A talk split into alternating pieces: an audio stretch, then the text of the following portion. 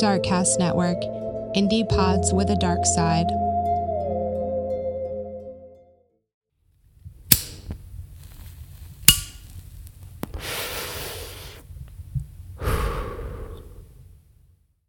July 17th, 1983.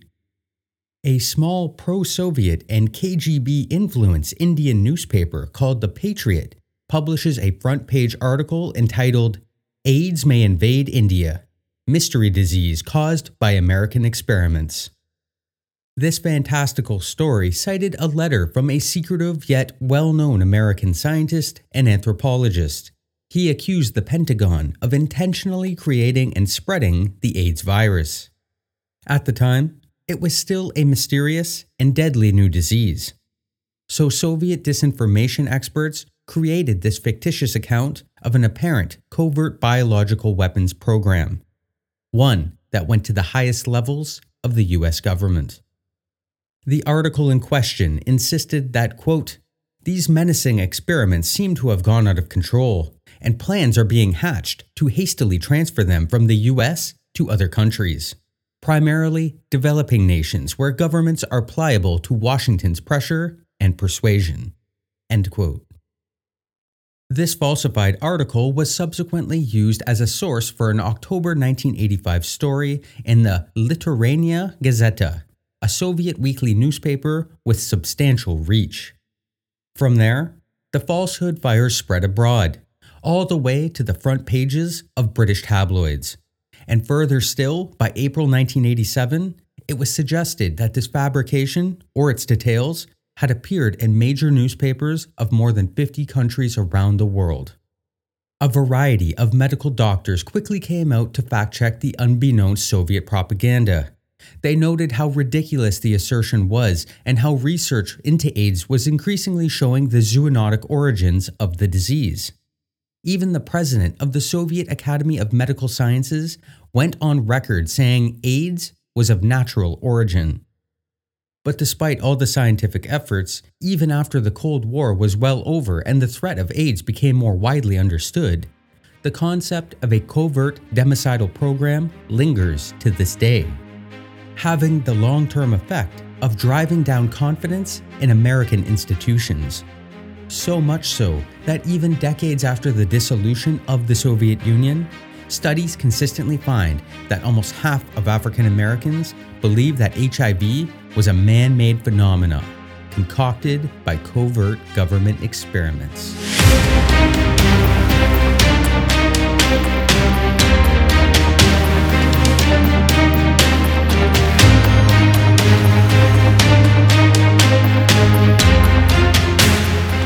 Welcome to Smoke Filled Rooms, a political true crime podcast exploring history's most infamous governments, parties, leaders, policies, and discontents.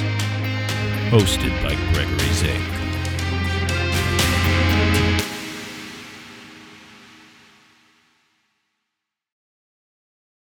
Hello, everyone, and welcome back to Smoke Filled Rooms, a Darkcast Network show diving into the nexus of political villainy and true crime spectacles. I am your host, Gregory Zink, and today I have another fascinating interview to share with you. But first, I need to do some housekeeping and alert you to some of the recent developments related to the Smoke Filled Rooms podcast.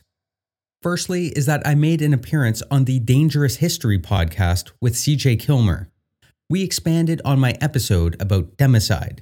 It was a far ranging discussion where we even got into the potential application of the democide concept to aspects of the COVID regime so look out for that on your podcast feeds and even head over to YouTube and subscribe to CJ's channel because we did record the conversation on video as well.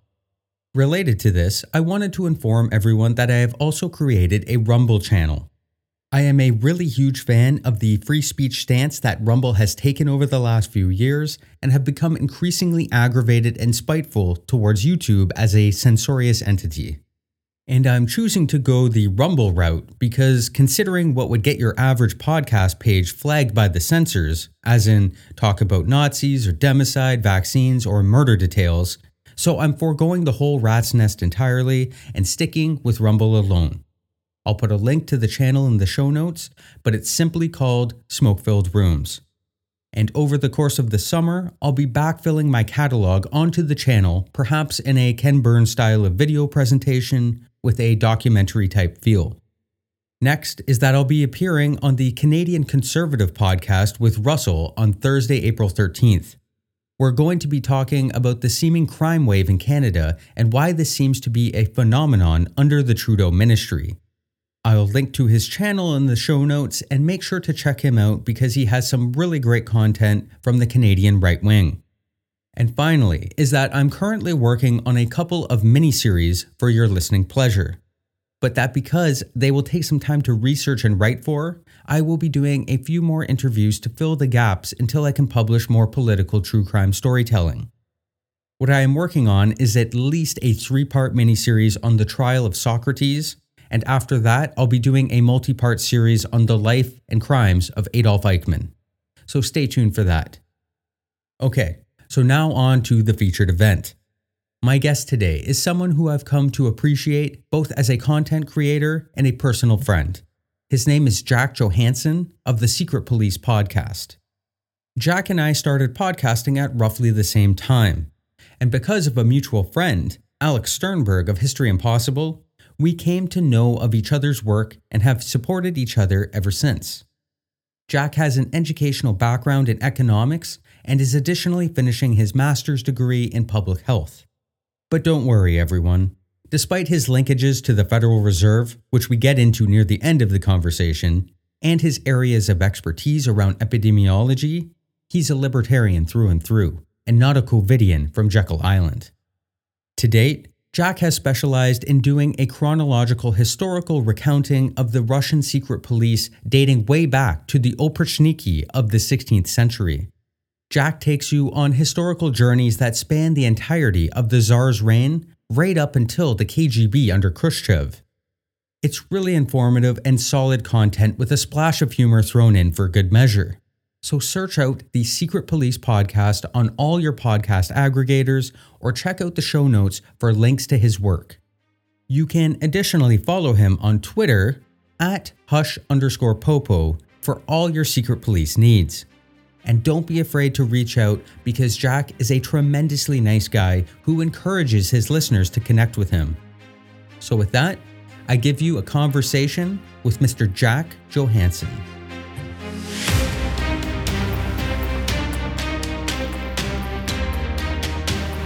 Okay, so hello, Jack. Welcome to the Smoke Filled Rooms podcast. Hey, Greg. Thanks for having me. No problem. So, I wanted to have you on as a guest because it seems as though we have a significant amount of overlap between our podcast topics. And by this, I mean we both cover historical events with true crime undertones, and we deep dive into some of the most notorious political criminals of all time. Like, for example, I've looked at the Nuremberg trials and one of the accused organizations was the Gestapo. Yeah. And in my Murdering Marilyn Monroe series, we looked at OCID, which is the Organized Crime Intelligence Division, and uh, that they featured heavily in the lead up to her death. And in my episode about Ceausescu, I we saw glimpses of the Securitate. So what I mean to say about all this is that when covering my political true time, sorry, true crime topics, the reality of a secret police acting as sort of a, a cloak and dagger appendage of the political class, it seems to be like an almost stereotypical feature of most regimes. As in, if you're up to no good as a state actor, it's like almost certain that you have a secret police force. And then tangential to this is the is the reality of using humor to cope with day-to-day life under repressive regimes. And your podcast to date has almost exclusively dealt with the Russian secret police. So, to preface all of my questions I have for you here today, I'm going to be leading off with some cliched jokes from Russian history, and okay. then we can kind of just riff off of it. Okay. And this apparently it started from the very beginning. So, one I'll start off with one joke is that a Russian man was reported to have said, Nikolai the Tsar is a moron. And then he was immediately arrested by an Okhrana policeman. And he said, No, no, no, no, sir, I didn't mean our respected emperor. I meant another Nikolai. And the policeman replied with, Don't you try and trick me. If you say moron, you're obviously referring to the czar. I love I love Russian anecdotes like that. One uh, another one I have is um is uh Stalin, Molotov, and I can't remember some of his other inner circle were out hunting, and a duck flew overhead, and Stalin raised his gun and fired at the duck and missed.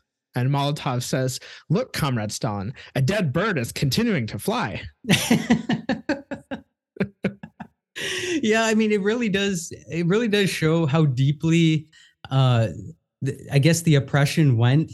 That almost every aspect of day to day life was was permeated with these absurdities that were so obvious to anyone that cared. But yep.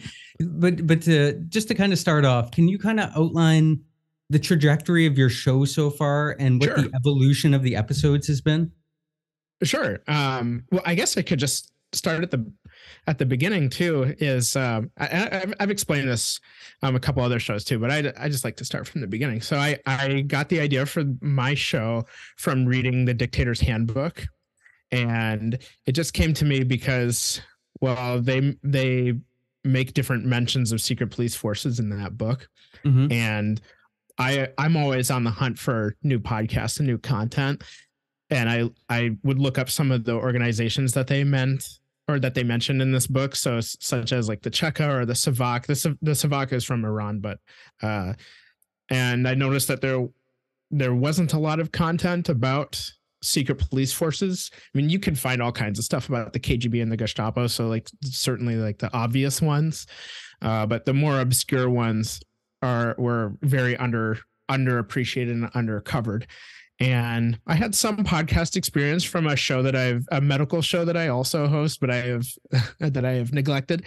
Um, and I did one historical episode on there that I re- that was probably one of my favorite ones uh, producing, and I thought, well, this is a topic that I find really interesting. I could probably I could probably do it, and um, yeah, I I I went off and thought Okay, I'll start with Russia. They have a very long history of secret police forces, starting back in really almost almost the beginning of their history with the Oprichniki under Ivan the Terrible back in the 16th century. So, so to answer your question, the overall trajectory is I'm moving through through time chronologically through from, starting with their older secret police forces touching on some of the smaller ones uh, uh, through like the through Russian history. So, so for example, the second episode is titled the Okhrana because that was like the big, as Greg had just mentioned, a, a joke with the Okhrana. That was yeah. the that was the Tsarist secret police, but they also had um, Nicholas the First had the third section, which was just like um, a, secret police appendage of the government, and I cover them a little bit, but they don't have their own episode. And I intend to yeah, finish up this series on the KGB and then end with the talking about like Vladimir Putin and the FSB. So that's sort of that that's the trajectory I'm I'm on at the moment. After Russia, I mean, we're really kind of off to the races. I'm pretty excited to as much as I love Russian history, I am excited to explore some of the other secret police forces that are out there. There are they are numerous, unfortunately. Yeah, I mean, okay. So you said the Opritrik. O, how do you say it? The Oprichniki. Oprichniki. Yeah, and and the Okhrana. Um, yeah. How widespread were they actually within Russia at the time? Because I imagine that with the lack of communications and technology, that they must have been pretty fairly centralized in Moscow, or were they literally all over the country? Yeah, so uh, the Oprichniki, I would say, was definitely more localized around Moscow or Muscovy, whatever you want to, whatever you call it. Technically, I think it was Muscovy, as a significantly smaller state than Russia is now. Yeah, I mean, certainly in the 16th century and even in the 19th century, communication was a big was a big issue, and where you where you lack communication or communication infrastructure, you you have certain a certain upper bound on how much influence or power you can exert on people within your territory. So the Oprichniki definitely had that that issue, and they would, I mean, they would ride around to different um, villages in Russia, like such as like Novgorod, for one, there was a huge massacre there. Um, Greg's looking at me look up because I got this map of Russia right now. I'm trying to look at where these different towns are. Uh, yeah, so they would ride around on horses and terrorize these people. Their their control was definitely mostly within Muscovy or Moscow itself. Um, yeah, you're right, Greg. I mean, communication was a big was a big issue. Um, with the Okhrana, I'd say it was a little different because then you're kind of getting into a little bit more modern, a little bit more modern times with communicate with like telegram communication. Um, you know, you're talking about rail lines being built in Russia too. Nicholas the First definitely started uh, with making a rail line. I think between, so he was an engineer by trade. Then I don't think he started the Trans-Siberian Railway, but he certainly started putting down a lot of the the infrastructure for like the rail lines to be built, especially between Moscow and Murmansk, which is a northern city. And that certainly allowed not only just like commerce and sort of like Moscow's influence to spread, but along with that, the power of the Okhrana as well. And the Okhrana was it started with the third section that I had just mentioned, which was a different secret, a, a precursor to the Okhrana, but their international influence spread over to Western Europe as well. So they had agents um, keeping tabs on Russian, maybe not, I don't want to say Russian citizens because I think Russian, the, the, like if you're a serf, your ability to travel is very limited Mm-hmm. or your life is, you know, at your homestead. Yeah, it's centralized. Yeah. yeah, it's yes, exactly. Yeah. Um, but for people, for Russian citizens of prominence, they would go to, they would follow these people to Paris or wherever and keep tabs on them. So not as localized as the Oprichniki, but uh, not, certainly not as international as say the KGB. and it was strictly with with the like okay i guess i'm kind of curious about what what was the oprichniki and the and the Okhrana, what was their mandate like was it just on a whim of what the czar wanted or what did they have a specific uh national agenda in mind or an espionage uh kind of agenda in mind? What, what was their goal? So the Oprichniki is kind of weird because so so uh, Ivan Ivan the Terrible had different wars going on inside Russia with other like city states I would say like like Moscow with Kazan was one of them. Uh Novgorod I mentioned as well um some of those wars were not going very well and it appears that for some reason he decided to move himself from Moscow up to a up to a, a village about 60 kilometers north of Moscow. The name escapes me, but it, it's in the part one episode if you want to listen to it. Um, it seems like he just decided to do this on a whim. It's not really clear if it was because the wars were failing, but he moved himself up there with a fortress to a fortress um, with his, with his family and a and a group of very like trusted people within his inner circle, and he started this thing called the I think it was I think it was called the Oprichnina. So the Oprichnina was supposed to be like this government within his already existing government, and everything outside the Oprichnina was the Zemshchina, and the Oprichniki. I think I, I'm not sure, so I'm mm, don't quote me on this. I think Niki in Russian must mean like person or person of or something like that because Okay. um, the Oprichniki were these people from the Oprichnina, and they were, were they were the enforcement arm of uh, of Ivan's rule. So I guess if you want to talk a specific mandate, I think honestly they were just there to help him hold power. Uh, as far as the Okhrana is concerned, they they they did have more of a of a domestic espionage mandate as well as a mandate to defend the czar or to de- defend the czar's the defend the czar's government. Okay, and like when when the I get like was the Oprichniki officially collapsed when the Okhrana came, and then or did it slowly just transition into it? What what what was the what what happened in between there? Ah, that's a good question. So, so the Oprichniki collapsed I, around the time that uh, I uh, shortly before Ivan died, he sort of dis- he sort of disbanded the group. Um, and then you know between the Oprichniki and the Okhrana, we're talking about like maybe a good at least 300 years. So there were different, I guess if I want to call it, secret police forces that belonged to different czars. So um, Peter the Great had one, and it was called. Here, if you want to. Sorry, my dog is also barking at me. I don't know if you want to like cut okay, this no, out it's or fine. not. Go for Okay. it. Um, ah, it was called the Preobrazhensky office, or Okay. maybe it was just Preobrazhensky, but uh, and it doesn't necessarily mean each czar had a secret police force, but they, I'm I'm assuming each one of them, if not most of them, had uh, some sort of government uh, apparatus that was dedicated to helping the czar hold on to power through violence and intimidation.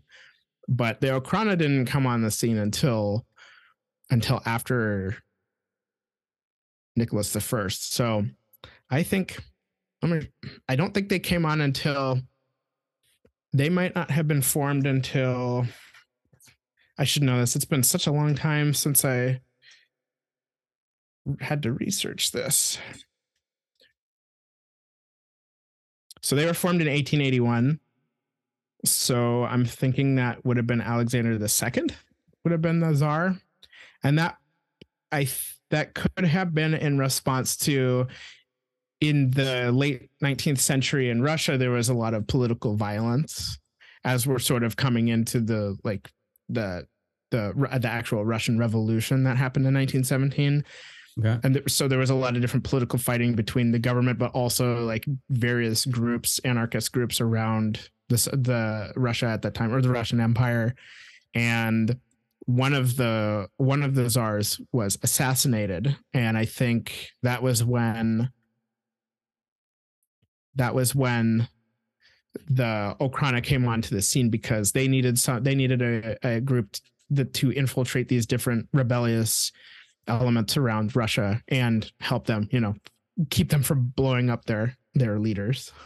Okay, so they were they were fairly sophisticated and professionalized by that point. and then I'm kind of interested in, in how Okhrana transitions into. I believe it's the Cheka is the Yeah. first Russian, po- I guess, post Bolshevik secret Yep. police. Yep. Now, are again, are these the same guys? Or is it the same eh, like hierarchy, or are they- are they again disbanded and then Lenin creates this whole new enterprise? I would say I would say the Okhrana was disbanded and Lenin made a new enterprise because we're talking about like a wholesale regime change. It's not just uh, one czar to another bringing in their people. It's like a whole different ideology coming in and bringing in bringing in different people with their own beliefs and things. yeah, because like those that. those former guys probably couldn't be trusted, right? They were loyal to the czar and they couldn't be trusted any longer. Something like this. Yeah, something like that. Yeah, and a lot of them, uh, some of those Okhrana agents, certainly the more prominent ones, were eventually hunted down by the Cheka.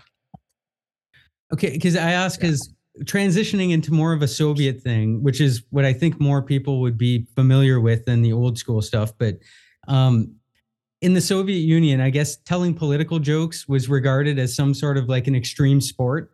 Because according, because according to Article 58 of the Soviet Penal Code, anything that could be considered anti-Soviet propaganda was potentially a capital offense. So there was this one joke that I've, I researched, I found it goes like this a, a Cheka officer walks out of the police headquarters laughing his head off.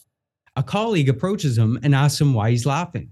And he replies with, I just heard the funniest joke in the world, comrade. And he goes, Well, go on, tell me what it is. And he goes, I can't. Someone just got 10 years after I arrested them for it.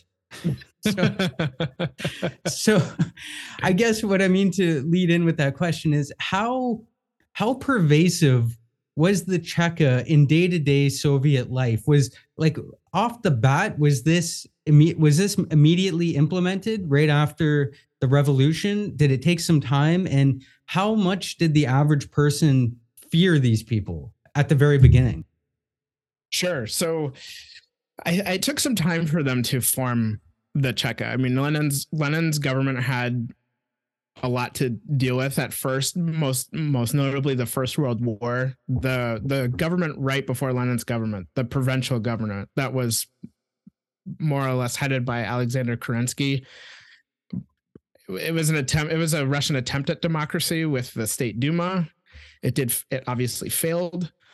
Um, the provincial government failed to get Russia out of the First World War, and that was one thing that uh, Lenin, Lenin and Trotsky had to deal with right when they came to power. Yeah, You know, he said you're- bread, bread and peace, right? Yep, yep, yep. Uh, bread, bread, peace, and land, or something like that. And you, you know how bad things have had to uh, get uh, to for people to think that bread and peace and well, I guess peace is always a good thing, but how you know for them to want peace and land or uh, bread and land, Just Like the basic very- stuff, right? the yeah, very yeah. basic stuff. um, and again, I th- the Cheka, the Cheka was organized less and less as less as uh, to less in response to any sort of assassination uh, or attempt on Lenin. There there were attempts on Lenin, but the Cheka uh the Cheka, if I'm not mistaken, predates some of those attempts. Okay. Um they they recognized both Lenin and the first leader of the Cheka, Felix Dzerzhinsky, who was a, a a Polish man from, ironically, to a more or less Polish aristocratic family. So the one thing about some of these guys is they tout like the struggle of the working man, but they really aren't from those kinds of backgrounds themselves, with the exception of Stalin. Um, but uh, then so so Felix and Lenin understood that Bolshevism would have to be forced onto the forced onto the people, and the only way to do that was with a, he- a heavy hand, and that's where the that's where the Cheka came in. As far as I, you know, some it's hard to get a pulse on what the Russian people sort of knew of some of these secret police organizations it's pretty clear to me it's I, it's clear to me that they knew of and certainly feared the KGB and the NKVD as both especially KGB were very prominent. The Cheka it's hard to for me it was difficult to sort of figure that one out because you're you're you're talking about stuff that happened a long time ago. The records on the the Cheka are not they're not great. I mean, they're the one of my main sources was this very large book that I fortunately found on PDF by a Soviet journalist from 1925. And a lot of that described more of like the interrogation and like torture techniques that they employed. But it is unclear to me how much the like average person was really like in the crosshairs of the Cheka. Because if you're just like, if you're just a peasant farmer doing your thing out in Siberia, it's like, you know, how how much of a threat, uh, how, how much of a threat are you, and is it really the Czechos? Is it there? Is it worthwhile in terms of time, manpower, and resources to go and you know beat the shit out of you and make an example of you, or even just get rid of you entirely? So does Um, that does that mean to say that it, it seems like more of the city dwelling rabble rousing types, those are the ones that are targeted by the Cheka? I would say since we're talking about a, a the Bolshevik Revolution, I would say the people that were targeted were certainly people of the bourgeois class. So we're talking oh, about we're talking about wealthy landowners. We're talking about people connect previously connected with the czar in some way or that directly benefited from the rule. We're talking about people that own businesses, just really like any sort of anything that has like a whiff of a whiff of capitalism to it that those were the people that were most I, I would I would think that would be most in danger of being targeted by the Cheka. Okay, and I guess that means like the previous regime's uh, supporters or the be- the beneficiaries of the previous regime. Yeah. Yeah. So, like, and, and was this a thing where, um, they were already targeted because of who they were, or was it a matter of if you went along with the program, you'd more or less be okay? My sense is that it is since since they had um my sense is that since they had already like even if they were if they went with the program even since they had those previous connections that they were still targeted the other thing i would say too is um i, I would th- i don't think the i don't think the bolsheviks really really really cared so much like if if you if you had some sort of bourgeois connection whatsoever or were from a certain class it, it didn't it didn't matter. Plus, if you're somebody if you're somebody who's of some means or wealth in Russia at this time, and the Bolsheviks are coming to either take away your shit or kill you, I don't know why you would even go along with the program.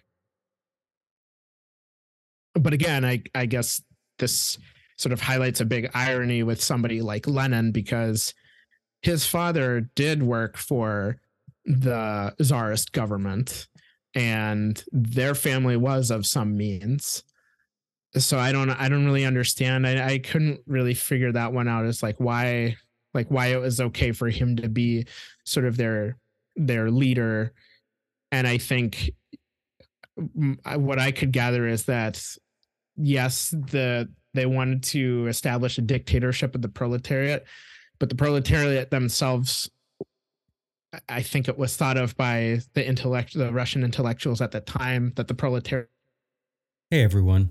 Sorry, but at this point in the episode, Jack and I were rudely interrupted by the forces of Zoom. But technological disruption being what it is, it does give me an opportunity to remind you about my Patreon subscription tiers, the lowest of which I've priced very generously at $1.99 per month. This is what I call the cheap bastard tier and I do this because I am paying homage to one of the greatest films of all time, Reservoir Dogs. For as Joe Cabot would sternly remind you in a crummy coffee shop, quote, Cough your buck, you cheap bastard. I paid for your goddamn breakfast. End quote. And the same applies to you. So don't be a freeloading commie since I paid for your goddamn podcast. So cheers and thanks for any donations in advance. Now let's get back into the episode.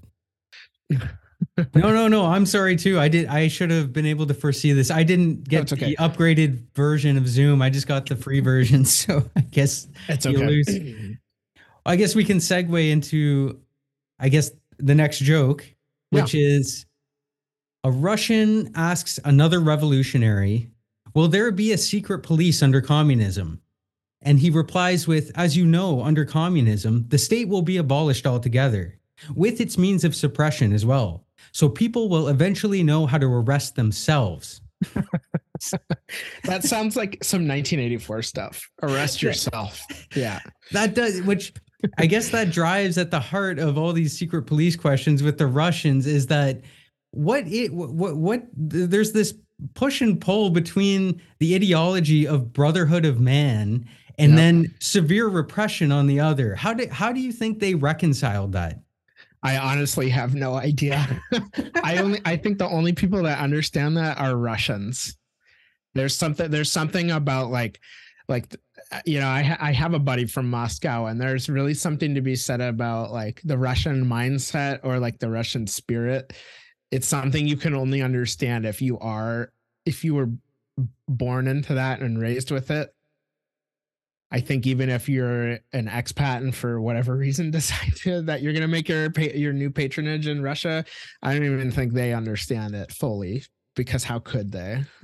Um, yeah, I guess it's not really meant to make sense because it's in, inherently contradictory, right? Like yeah. it's going to hit the end of the road at some point. But yeah. I guess that leads into another question I wanted to ask you, which is when it comes to either the basic field agents of any of the organizations you've mentioned, and we'll get into the KGB at some point soon too, did these guys, whether this the base level agents or right up until the hierarchy, did these guys strike you as just cold blooded opportunists, or are these guys true believers?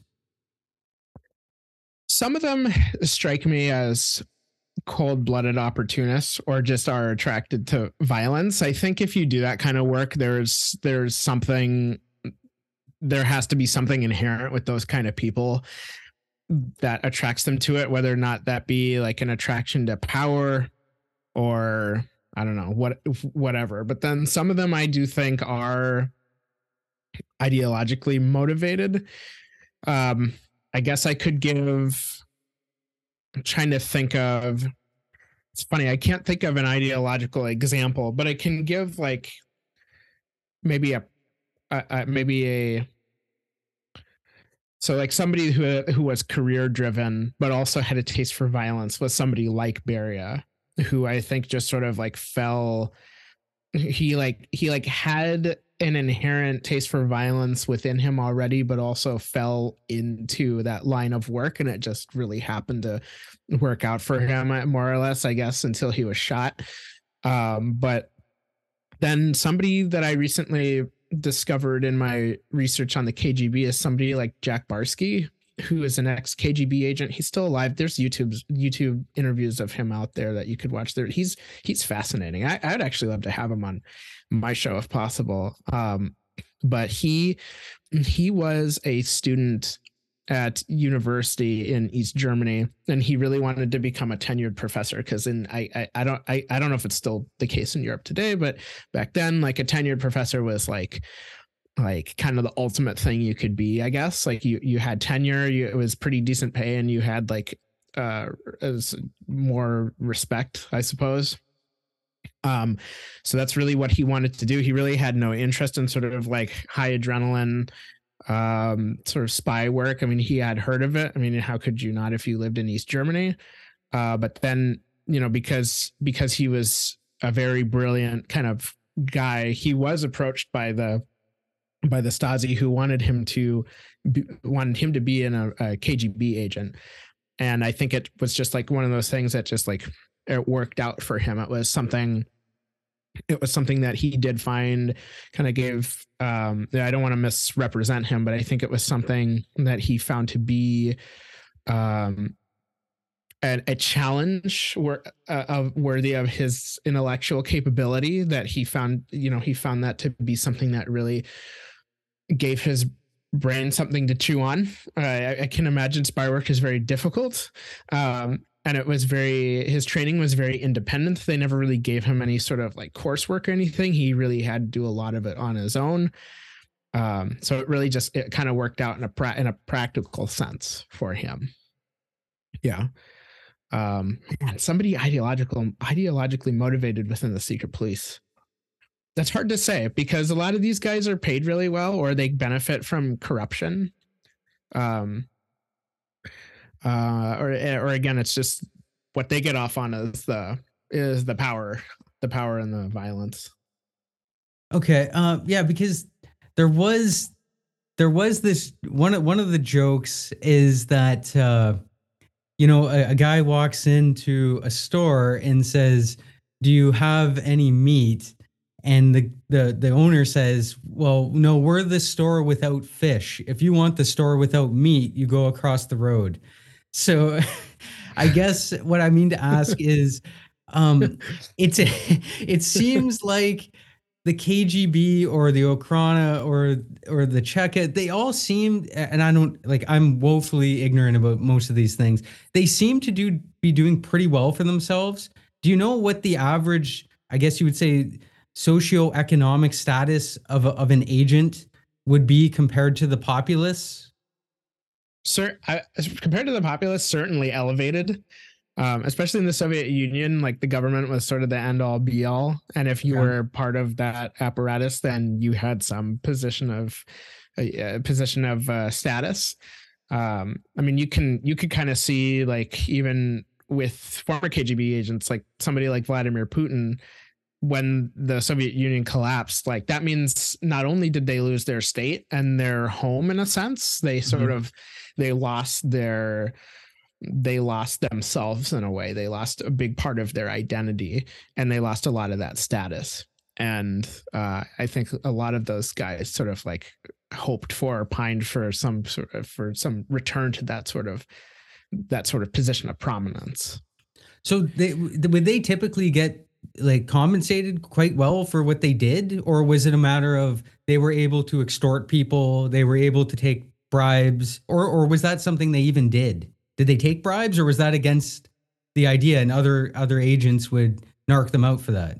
You know, that's a good question. I, I and I'm going to be honest, I don't know. I think um, certainly it's something I should look into before the KGB episode ends, especially as transitioning into the Russian Federation, because there there was a lot of corruption, and clearly there were individuals that got insanely wealthy from the collapse of the Soviet Union. So there may be. I think it's definitely worth looking at what the compensation structure was like, or if they weren't compensated well enough, if they were in a position where once the Soviet Union collapsed, they actually could make a lot of money for themselves.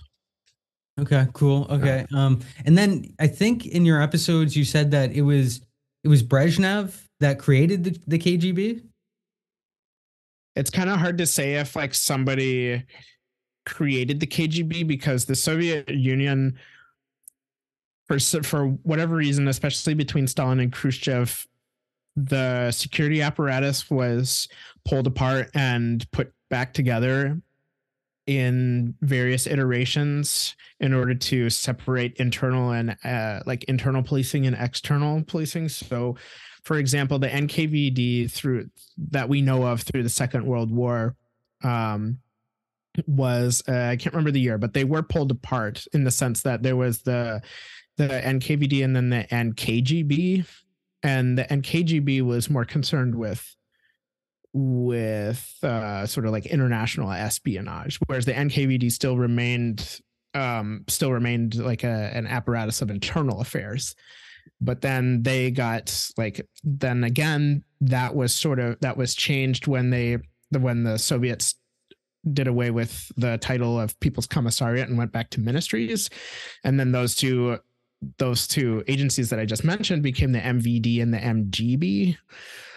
And then and then again, like they were put back together, and then eventually they sort of like came to be the KGB. Um, and the KGB was formed in in 1954, so it would have been after Stalin's death, I guess, technically under the under the premiership of of Nikita Khrushchev, but I don't know if he I wouldn't say like he necessarily created it.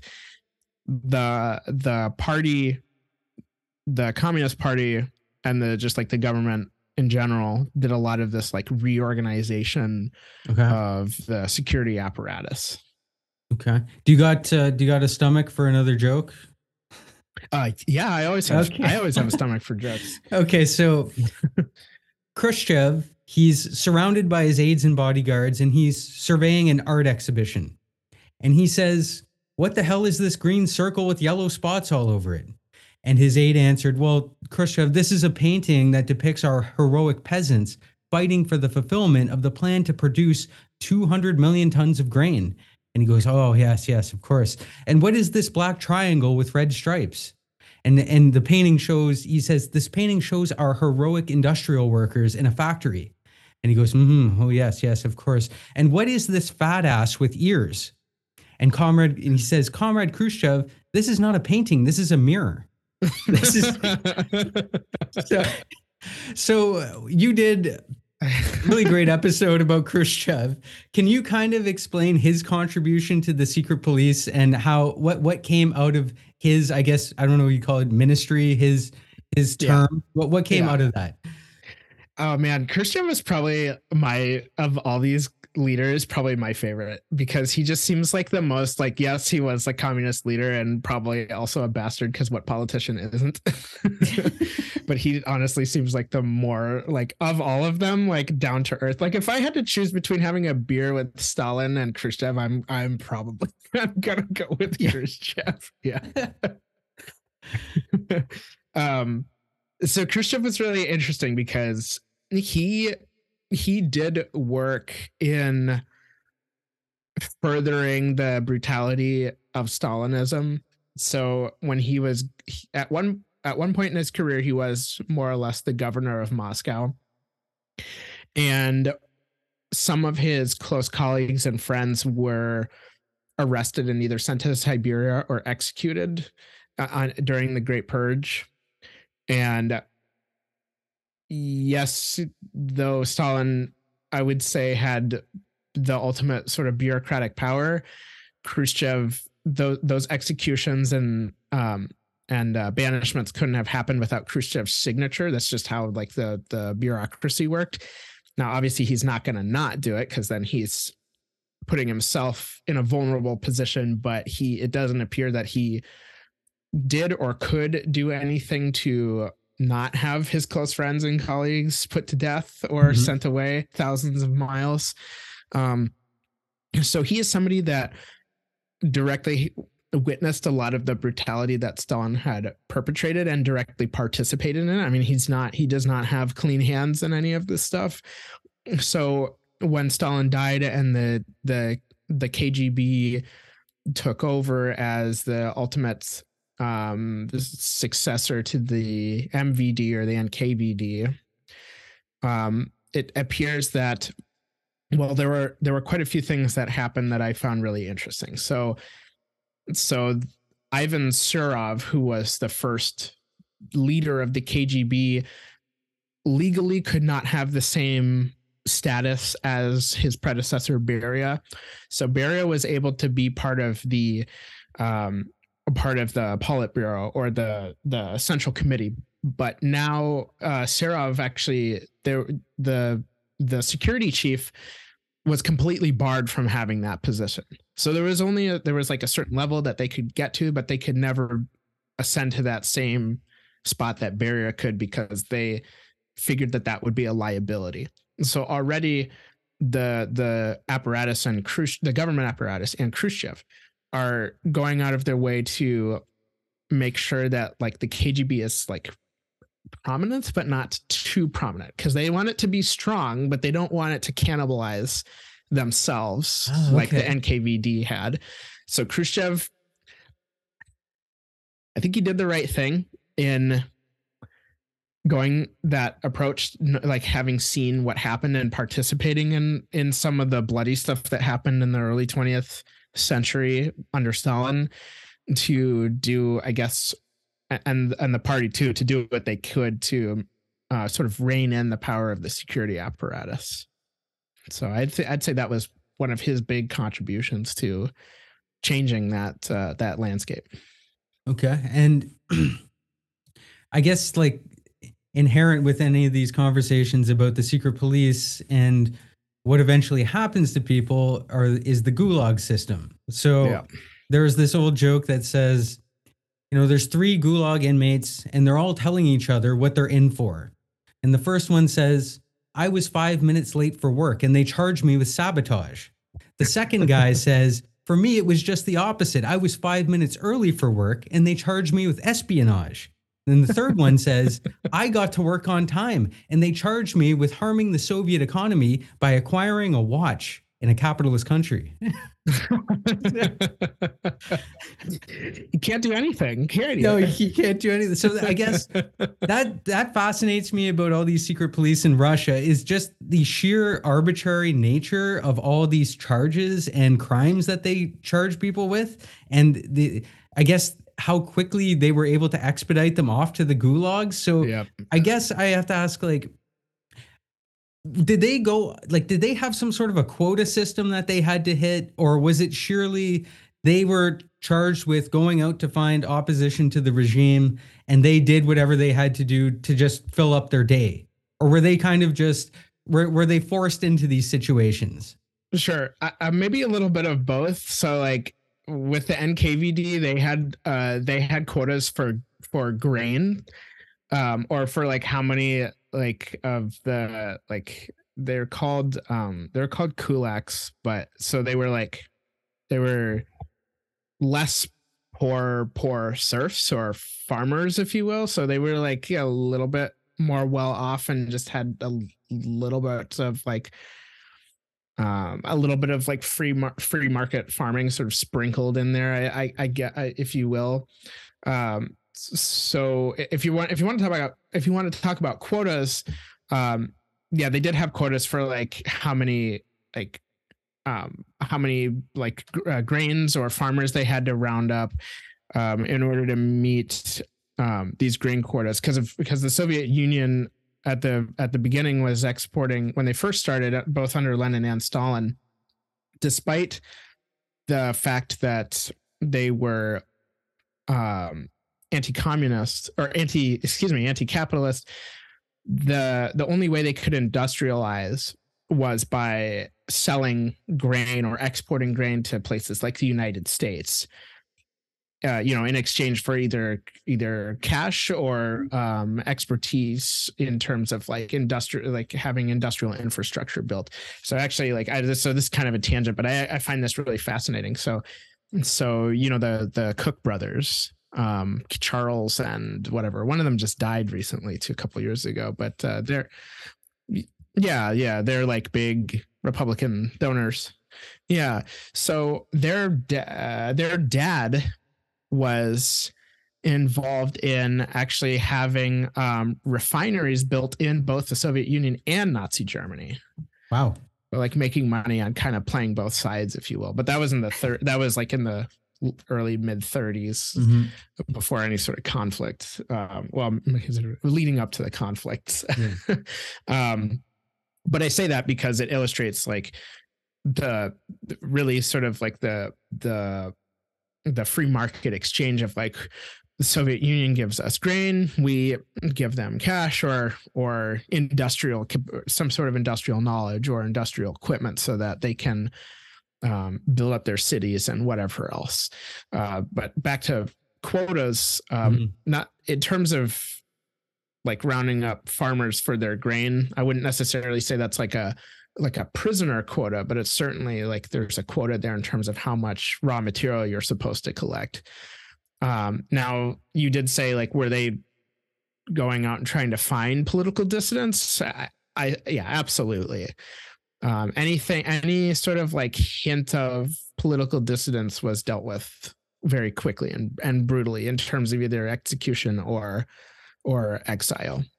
And one thing that was I think was very effective is if you were if you were accused of some sort of crime uh, political crime you know it wasn't just you as an individual that was punished. They would punish you and your family and extended family. So they're kind of like eliminating or or liquidating various appendages of your own kin sure. in order to stoke fear that and to make and to make an example for other people to behave so that they know like if you do something wrong it's not just you it's the people that you love as well so again again like getting back to the gulags um like were were they charged with because i know the gestapo had not necessarily um not necessarily like managerial responsibilities regarding the camps but they were mm-hmm. deeply involved in it so w- was it the similar kind of thing with any of the Russian secret police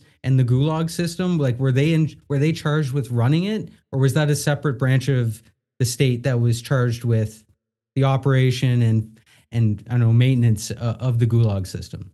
Sure, sure. Um, so with the Gestapo, I'm unfortunately like not yet familiar with how their their organization was was formed or built or like their bureaucracy so i can only speak to the soviet one at this point yeah and the the Cheka, the NKVD did have more involvement with uh, with administrating the actual Gulag system, especially the NKVD. Like that was part of their that was part of their job or mandate, if you will. Uh, not so much with the KGB. It seems like that was the administration of prisons was so the KGB like yes they had their own they had prisons and they helped in, administer them but they were it was more of a hands-off approach. It was sort of a it was sort of one of those things where it was like a different part of the government administered the or took charge of the camps but the KGB still had agents posted there like just individual agents rather than have it be guarded by like a whole division or army of their own agents, if that makes sense. No, it does. Absolutely. Yeah.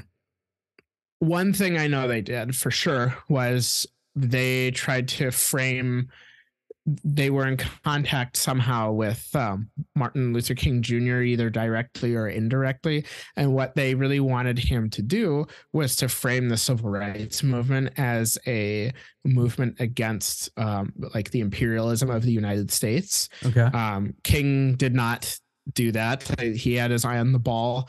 Um, and uh, one thing I said in the episode about that, which I thought was really interesting, um, I guess this just kind of goes back to what we are talking about about like Russian mindset or Russian spirit. Is there's certainly one for Americans too? Is that um, they clearly failed to see the to gauge the American mindset with this because King King framed the movement as the fulfillment of the American dream for you know under underrepresented underprivileged groups in the United States, particularly African Americans. Um, and the KGB, you know, they they missed that completely. Okay. Um, so King had his eye on the ball, but uh, also King King was unique because he was the one guy that both the KGB and the FBI were interested in simultaneously. Wow. But okay. uh, I'm pl- I'm planning on covering. Um, I gotta figure out. I gotta make sure I don't. I wouldn't get any in any trouble. But I I uh, I'm planning on doing an FBI episode at some point in the future. But I gotta make sure all the I gotta make sure it's done correctly.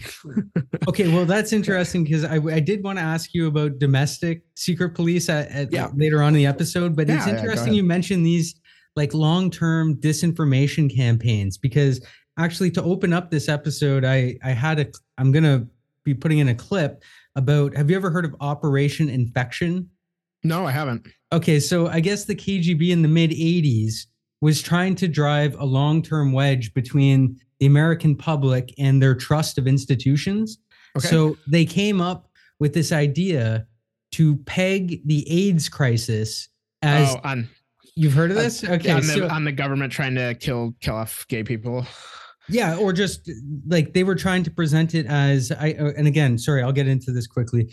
Um, they found a very friendly pro-Soviet publication in India that would publish pretty much any kind of disinformation they wanted. They had a, a fake journalist in there. So this guy published a piece about how the CIA created the AIDS thing to kill off a bunch of people that they didn't like, and that this started spreading to other uh, publications. Like once one publication printed it, this Indian one, other other agencies started picking it up and running with it.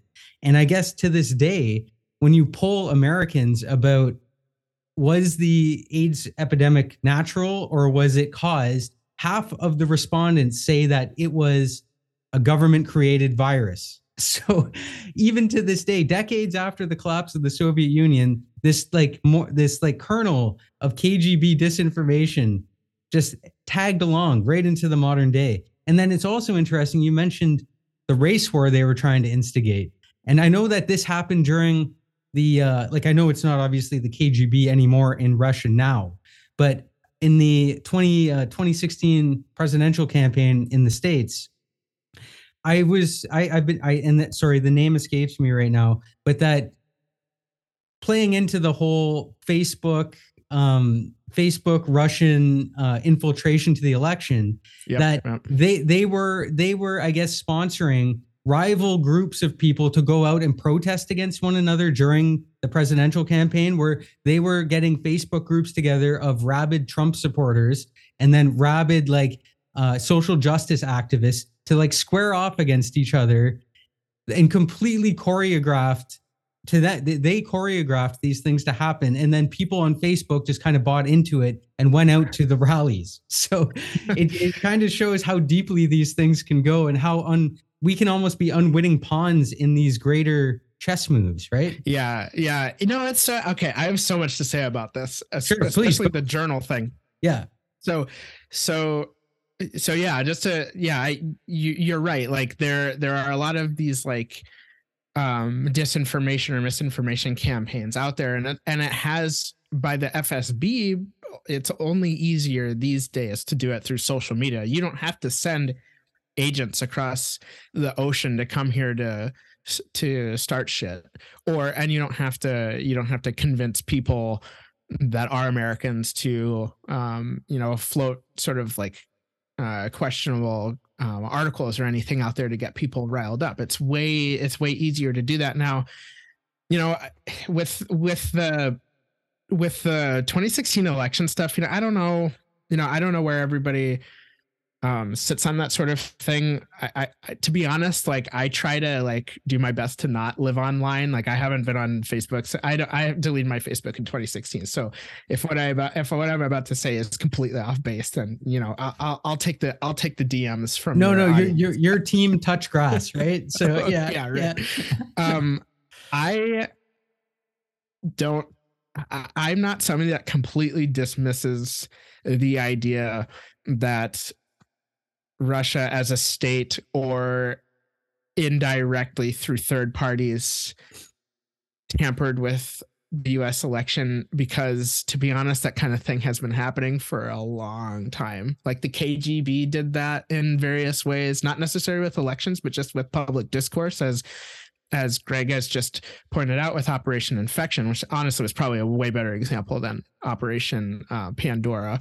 Um, it's also possible that they've been messing with our with public discourse since um since 1900 if not earlier with the Okhrana. I mean one thing I wanted to say about the Okhrana is one thing that they were really good at was um forming fake organizations so they'd like they would they would form fake um labor groups in Russia as a way for like workers to gather to try to um, uh, put together like formal demands to the czar for better working conditions, working hours, and pay.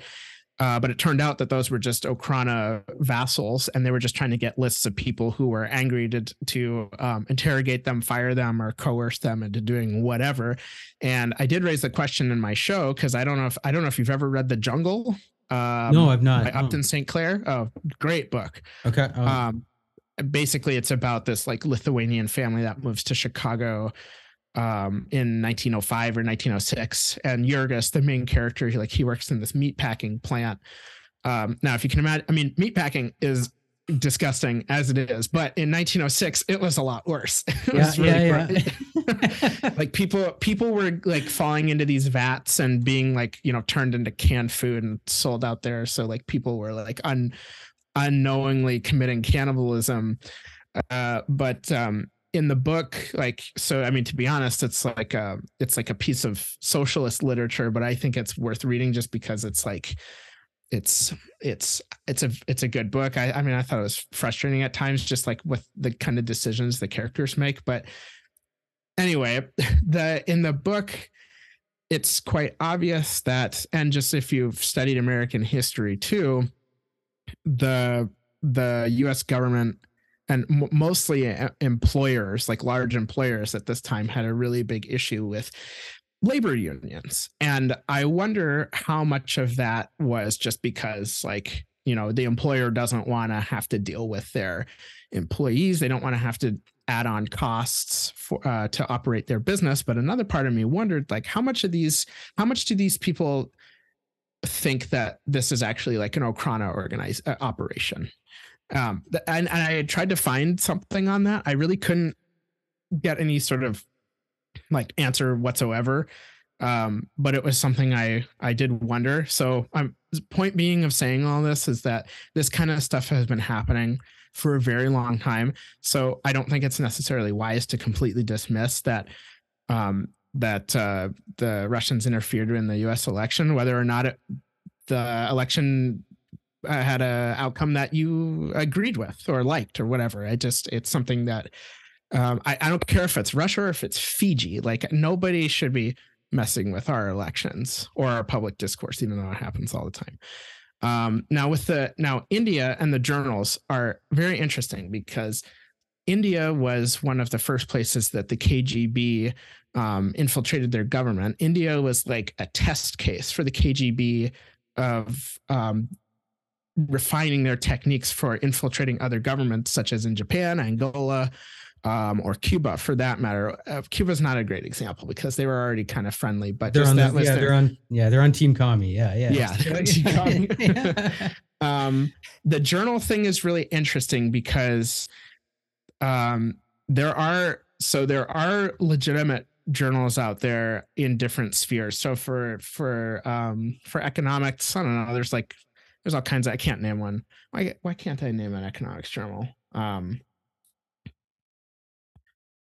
uh, it's irrelevant to the point. Yeah, yeah, yeah, But there's also, you know, there are medical journals like the New England Journal of Medicine. There's sure. Nature. There's stuff like that. These are completely legitimate, um, reputable publications. Uh, but there was this guy named Jeffrey Beall who I have actually spoken to directly because I had a project with an old professor of mine where we were looking at illegitimate journals. And illegitimate journals are these journals that sometimes young professors that that um, are trying to get tenured will will fall into these traps where they'll pay this exorbitant amount of money uh, to have their stuff published just so they can be published. That helps their career. Um, but these are predatory journals. Like there's no like you still have to pay to get into a legit journal too, but typically it, there's like a lot of back and forth and there's like a peer review process. But the predatory journals will just take your money and publish you and um you know nobody's the wiser but this guy jeffrey beall at the university of colorado at denver um had this like database of illegitimate journals or blacklisted journals and it and it doesn't exist anymore he has since he's since stopped it but um yeah when i was doing my project i did actually talk to him directly about his uh his his project for these blacklisted journals. And i and when you mentioned that i wondered what you were describing with operation infection. It, it sounded like this exact thing where they found a publication that was willing to just take the money and uh publish whatever. Um you know i don't i would like to think that a legitimate medical journal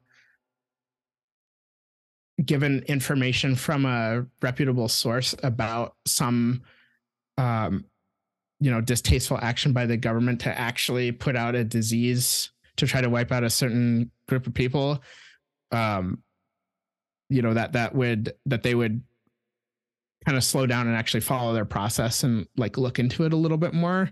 I mean now now you're not now you're outside of the realm of academic journal into more of like a like a criminal uh like mass criminal uh movement. But uh no that was like really interesting. It's just all these different connections to these different things um, yeah i mean I, guess we should even note that peer review journals are subject to a lot of criticism as well as yeah yeah. it, it, remember you remember the whole affair with pluckrose lindsay and boghossian?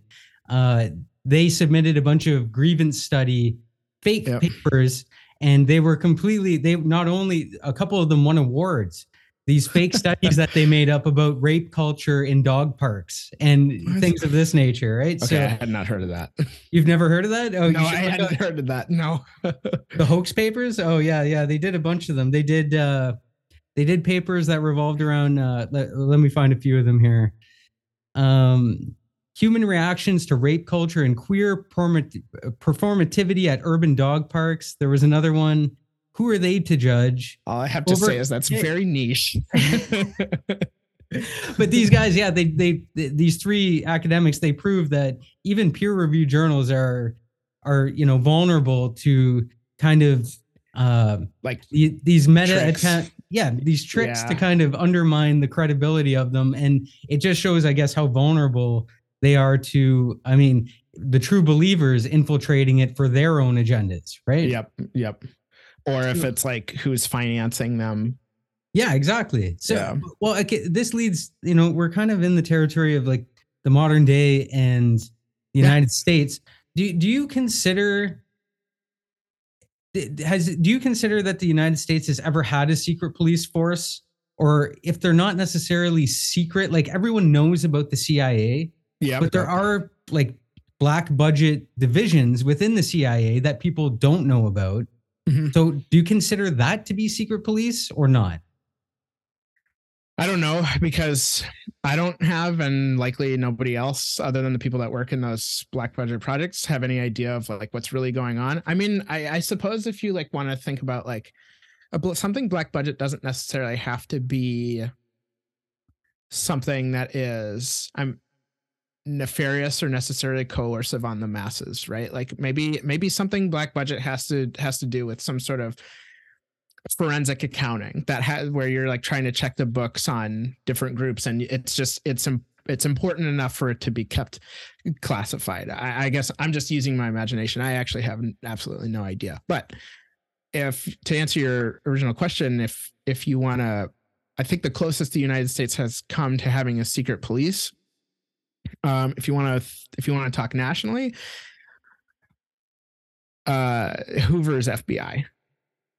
I think, in my opinion, that's just me, not anybody else. Um, that's definitely, um, you know, I want to do an episode on the FBI at some point in the future, but that is the time period that I would probably stick to because they just like, and like Hoover and the FBI at that time period just it seems like they were operating in a way that that a secret police force would operate but it's interesting because hoover they it's it's almost as if they like op, the FBI was like operating for Hoover. They weren't necessarily operating for like the president at that time because he didn't. It seems to me that he like didn't like necessarily like care who was in the White House. Like he kept tabs on everybody from Nixon to Kennedy uh, and oh, different oh, yeah. Congress people. It didn't. I'm, I'm I I would think he probably I uh, had more of a, a problem with communists, but to to me it seems like he didn't care what the what your um purported ideology was. He wanted to know what you were up to anyway. Um now if you want to go if you want to go a little bit more local um I don't know if you heard my my interview with um with uh, Alex on History Impossible. I, I did mention that it's possible that like the KKK could maybe be a secret police force, uh, but I don't think they've ever been um, harnessed in like a formal way by a government to actually like go about doing that stuff. Um, I vaguely remember, not with the Klan, but I vaguely remember some sort of like group that uh, that Mississippi had as a kind of a uh, like a coerce, coercive institution in a way. Um, but I have to do some more research on that. So if we're gonna talk, I, I, I don't even know if the Klan would count because it's more of a, it's more of a hate group, and secret police don't necessarily. There's some interesting. There's sometimes some interesting like intersections between a hate group and a secret police, like the Gestapo. Clearly had a had a specific uh, had, had very clear targets of the kind of people that they need to round up. Know. Yeah, for well, uh, first of all, I wanted to say uh, we got to shout out Alex Sternberg for like it, we wouldn't sure. even be talking we wouldn't even be talking if it wasn't for him, and I appreciate no, no. everything he's ever done for me. So I just I always take every opportunity to give him the praise he deserves because he's an amazing podcaster. He's the best. And if you haven't heard History Impossible, you should listen to it. Absolutely. Absolutely. And I did actually hear that segment that you guys said about the KKK. It does strike me that they were somewhat of a an organized vigilante group where I like I would almost I did an episode on democide and one of the few instances of democide in the United States to me it seems like is the use of like the use of the KKK by local politicians mm-hmm. to to eliminate either enact their agendas or eliminate their enemies. So yep. in some way, I guess you could I see what you mean. It could be like a a downriver sort of secret police, but they're not charged with the same kinds of activities that obviously the KGB would be involved with. So yeah, you can't call right. them secret police, but they're definitely organized to the point where they're enforcing the will of certain political actors. Yeah. Yeah. I, I would I would agree with that. They fit so, the definition without necessarily being like uh, you know formally on the payroll of uh, of the government, the state government. Absolutely. Yeah. Um so before we get going, is there anything else that you wanted to tell me about? Is there anything else you want to explain? Is there any other parts of the story that we didn't hit yet? No, I don't. No, I don't think so. That's that's kind of about it. I mean, there's a there's I mean, if you want to listen to my episodes. Um, I try to put in as much detail as I possibly can. I know they're a little long. The last couple I actually did break up uh, uh, into shorter segments, but um, I try to put as much detail in them as possible. And uh, I'm always open for like you know DMs and stuff if anybody has questions. I actually did have somebody, and I still have to, I still have to look into this. Somebody asked me on Instagram to look into if there was a connection between the Okhrana and the Black Hand, which was the Serbian group oh, um, interesting. Okay. One of the members of which shot Franz Ferdinand. Yeah. And started the First World War, I guess, if you want to put it that way. Yeah. Uh, so yeah, I'm open to fielding questions and stuff like that. So. So right now in your series, you're at you're pretty much like what at 1970 ish with the KGB. Yeah. Yep, we're just gonna be getting into the yep 1970s, 1980s under Brezhnev is the next bit is that the next few episodes that are going to be coming out? That's going to be the so Brezhnev is going to be the next episode, and then after that, it's going to be going through like um, Yuri Andropov, Gorbachev, and then the the like Chernobyl and the colla- and Afghanistan and the collapse of the Soviet Union. Awesome. Okay. Yeah. Well, Man, it's been a pleasure talking to you. I mean, I can't give you enough credit for the kind of work you're doing. I really appreciate listening to your episodes. You're a oh, great podcaster, so. and Thanks. you've been nothing but a great man to me. So I appreciate it. Oh, I'm glad. I'm glad. I I uh I don't, I don't know. Did you want to keep going? Because I had some I had some questions for you or just stuff to oh yeah sure sure shoot the shit with um yeah, no, yeah. so i i was listening to your um to your uh, episode you did with Alex from History Impossible mm-hmm. um, about Marilyn Monroe, and I okay, and I actually did start watching that movie. Like I I'm a big fan of Ana de Armas. I think she's awesome. She did a uh, great uh, job on that on that. She role. did. Was, yeah. I also have a I have a weak spot for Latinas. We'll put it that way. Being married to a Puerto Rican, uh, Ana's Cuban, but uh, anyway. So um, I you know it's funny. I started I got about halfway through that movie and and it's like kind of I mean she did a great job. It is kind of a bizarre mm-hmm. film. Yep. But I honestly like I couldn't I couldn't get through it because there was so much crying. Like okay. and it's not I don't say that to like come off as like emotionless, but like there's yeah. like when it's when it becomes noticeable for me like enough and doesn't necessarily like happen in a way that's um like always carries that like emotional punch but it's just like something that just seems to happen every scene then it just yeah. kind of gets a little tiring for me. Yeah i mean um i don't know if necessarily what the director was going for with that but i know that in that stage of her life the second half of the movie would have been near the end. It would have been the last five years. Uh, she was delving deeper into a drug addiction mental a creeping mental illness and she was extremely erratic. And yeah. she would she would literally on set fly into rages and then come back hours later like nothing had happened and then yeah. be completely fine. So yeah. reflecting her emotional state is probably it's it's it's probably pretty important to include in the film because of where she was at and how that eventually led to her ultimate demise whether that was at the hand of the kennedys or her own hand but yeah, I understand what you mean. It was it's a tough watch the first time. Yeah, I, I watched it a couple times, but the begin the opening scene is like, oh my god, like this is it's like oh, we're in for a this is gonna be a long movie. Yeah, the, the opening scenes were amazing. The ones where she with she's her with mom. her mother. Yeah, yeah, I mean, and it's hard to understate how much of a lasting scar that was on her entire existence yeah. to the point of not even wanting to be Norma Jean anymore, to yeah. just want to be this fictional creation of an actress that she made. The, mm-hmm. the Marilyn that was always happy and on point and ready to to do her her roles. It's it, it she without and it's weird to say, but like without her mom abusing her to the extent that she did, she's not going to be Marilyn Monroe. No, she's she's going to be an average person which was one part of the point I pro- I tried to bring up with Alex on that pod was that um her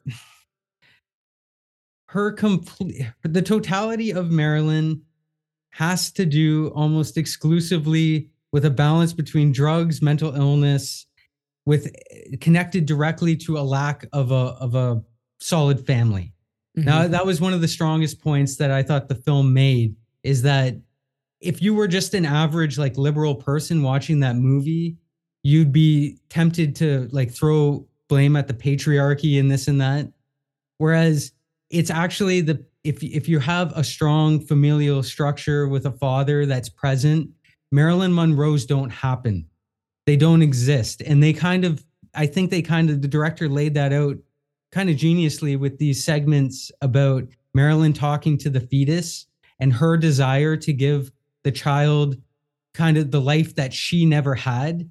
That was a very brilliant. It was also it was an interesting abortion argument. It was an interesting social argument. So um, I don't know if that. Explains. I know. What do you? Uh, I know this isn't primarily a film podcast. But yeah, yeah, no, we can talk you, about anything. Yeah. What do you think the director was going for? Because I and the the thing that you mentioned, like, you know, without without the without these structures or the lack thereof, um, there wouldn't be a Marilyn. Um, but I guess uh, to push back on that, like when there still be a Marilyn, but a Marilyn that came from a different background, because I sort of see Marilyn as like filling both Marilyn and Jackie actually. I don't uh, as sort of filling like uh, um like the niche of what's idealized in that time in the in the 60s of like what like what um you know it's kind of like this is reductive but like what the influencer is today it's like this is um this is what women like ideal quote unquote ideal women are supposed to look like in the 1960s we got jackie and we've got marilyn. So i kind of see it her as sort of filling like a, a, a like the zeitgeist is like presenting her in a way like this is what the this is what like the cultural market wants. And and and clearly the cultural market doesn't know about her background i bet a lot of people even now wouldn't be able to tell you that her life was fucked up no, I I agree. I mean, I mean that's kind of the like I guess I would have to trace it back to like uh a psychological perspective. Like a, uh, there's this guy named Dr. Gabor Mate. He talks a lot about um, the link between hardcore drug abuse and uh, fractured childhoods, and how overwhelmingly almost every hardcore drug abuser has some sort of either sexually or physically abusive background story. And yeah that played out perfectly, not perfectly, but it, it played out exactly like that with Marilyn, where it seemed like her drug addictions and again, the creation of this fictitious thing called Marilyn Monroe was this sort of um, subconscious way of suppressing everything that happened in the past and co- trying to constantly create something new and something positive out of all the the evil that her mother inflicted upon her and the absence of her father so, yeah, no, you're right about the the cultural, I guess, necess- I don't know how you frame it. The cultural necessity the cultural of having market. Some, yeah, the cultural market of, of how, yeah. Oh, for sure. And, and I, touched upon that in my pod series where I was trying to relay the point. It wasn't overt. I did it more near the beginning, but that Hollywood is, in some regards, a propaganda machine. And mm-hmm that is at the time the propaganda machine was churning out the American dream as having the wife and the and the, and the picket fence and this and that. It's very and, mad madman. Uh, yeah, and scenes, pitching. Yeah. Yeah, and pitching someone, it's very ironic that they would pitch someone like Monroe to be the figurehead for something like that. like right.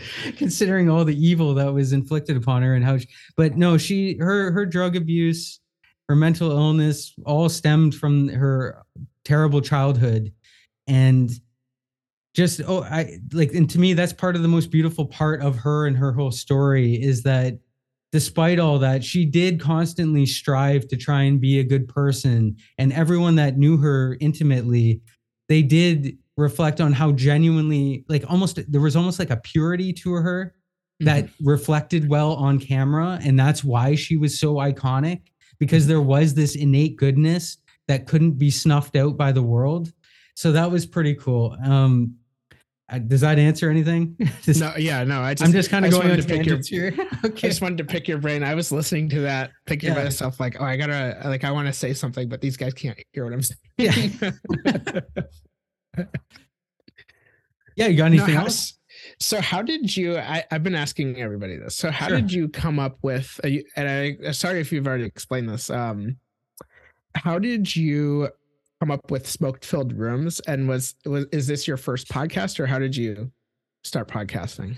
Are you talking about the name Smoke Filled Rooms or just the podcast in general?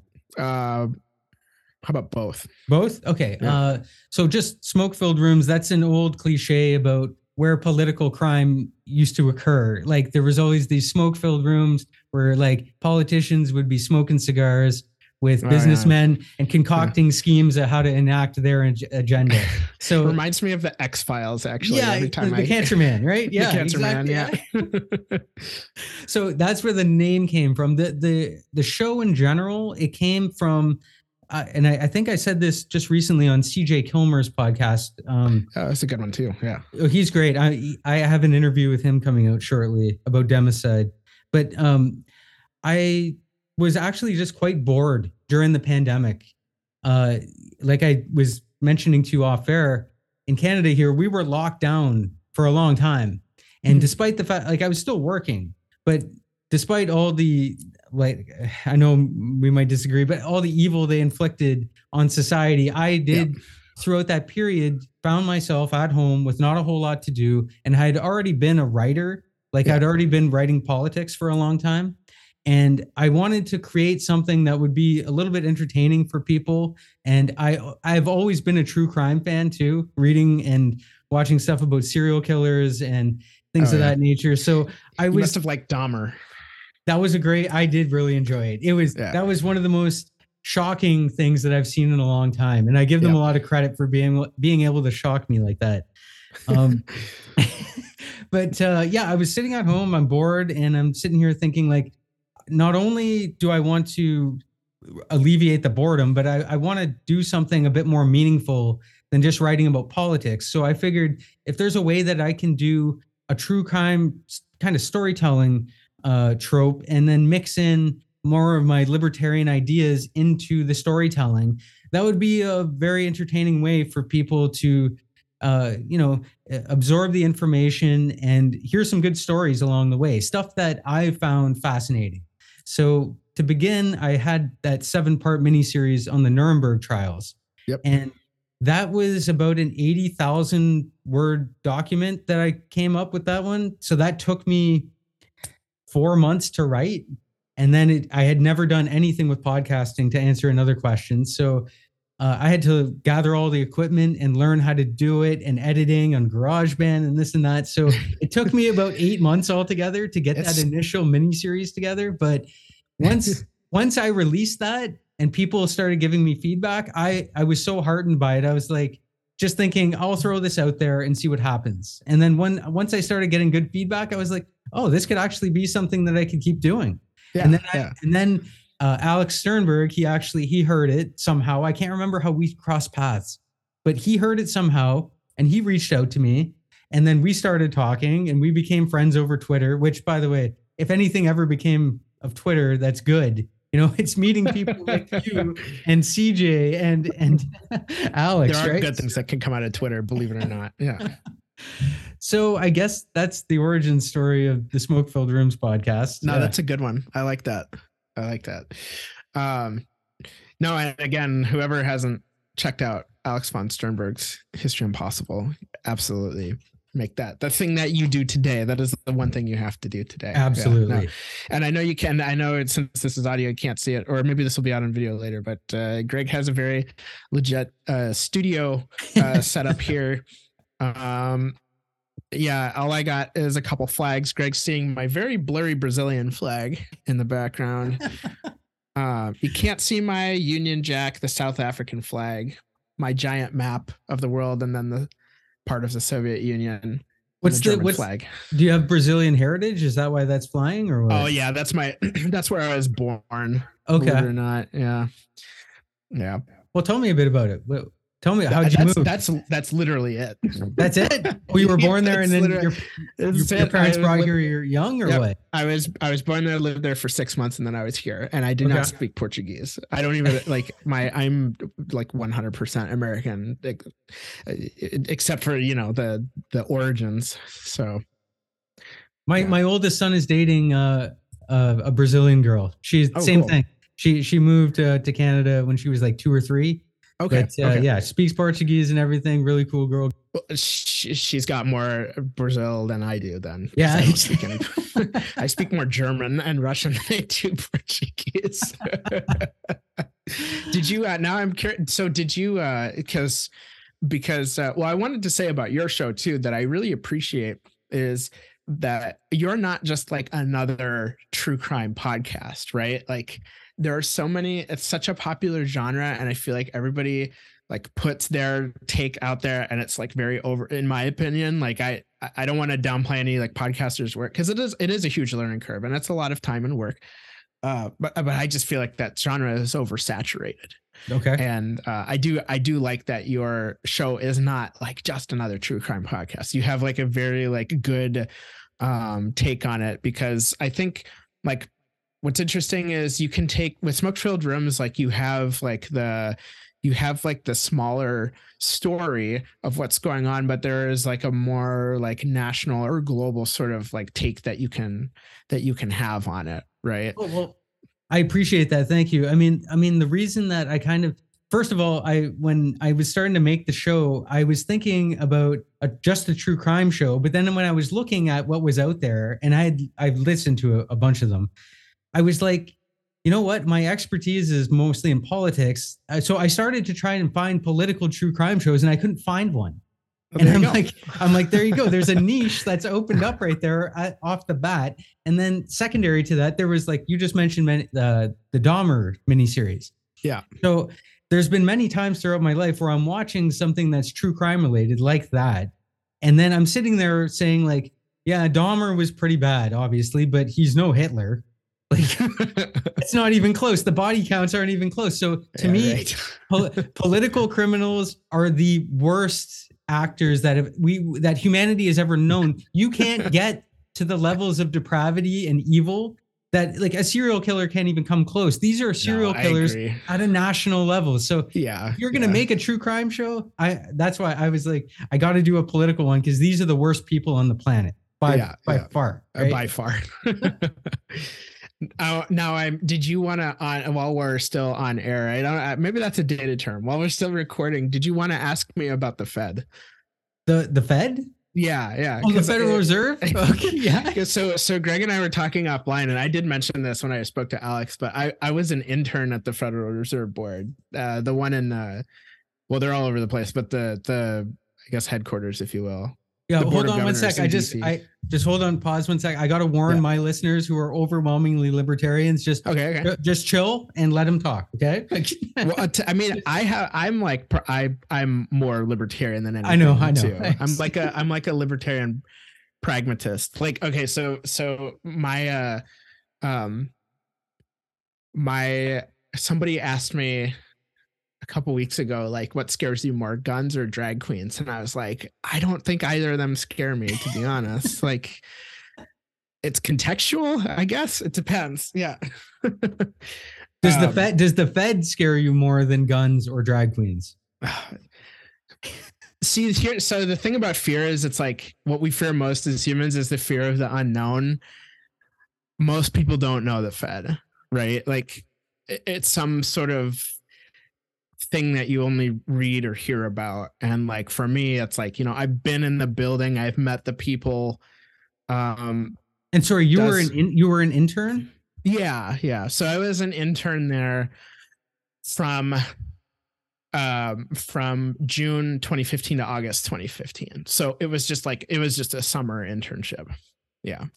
And how I got it was so it's like as an as an economics student, that's like one of the more uh, coveted internships that and Goldman Sachs.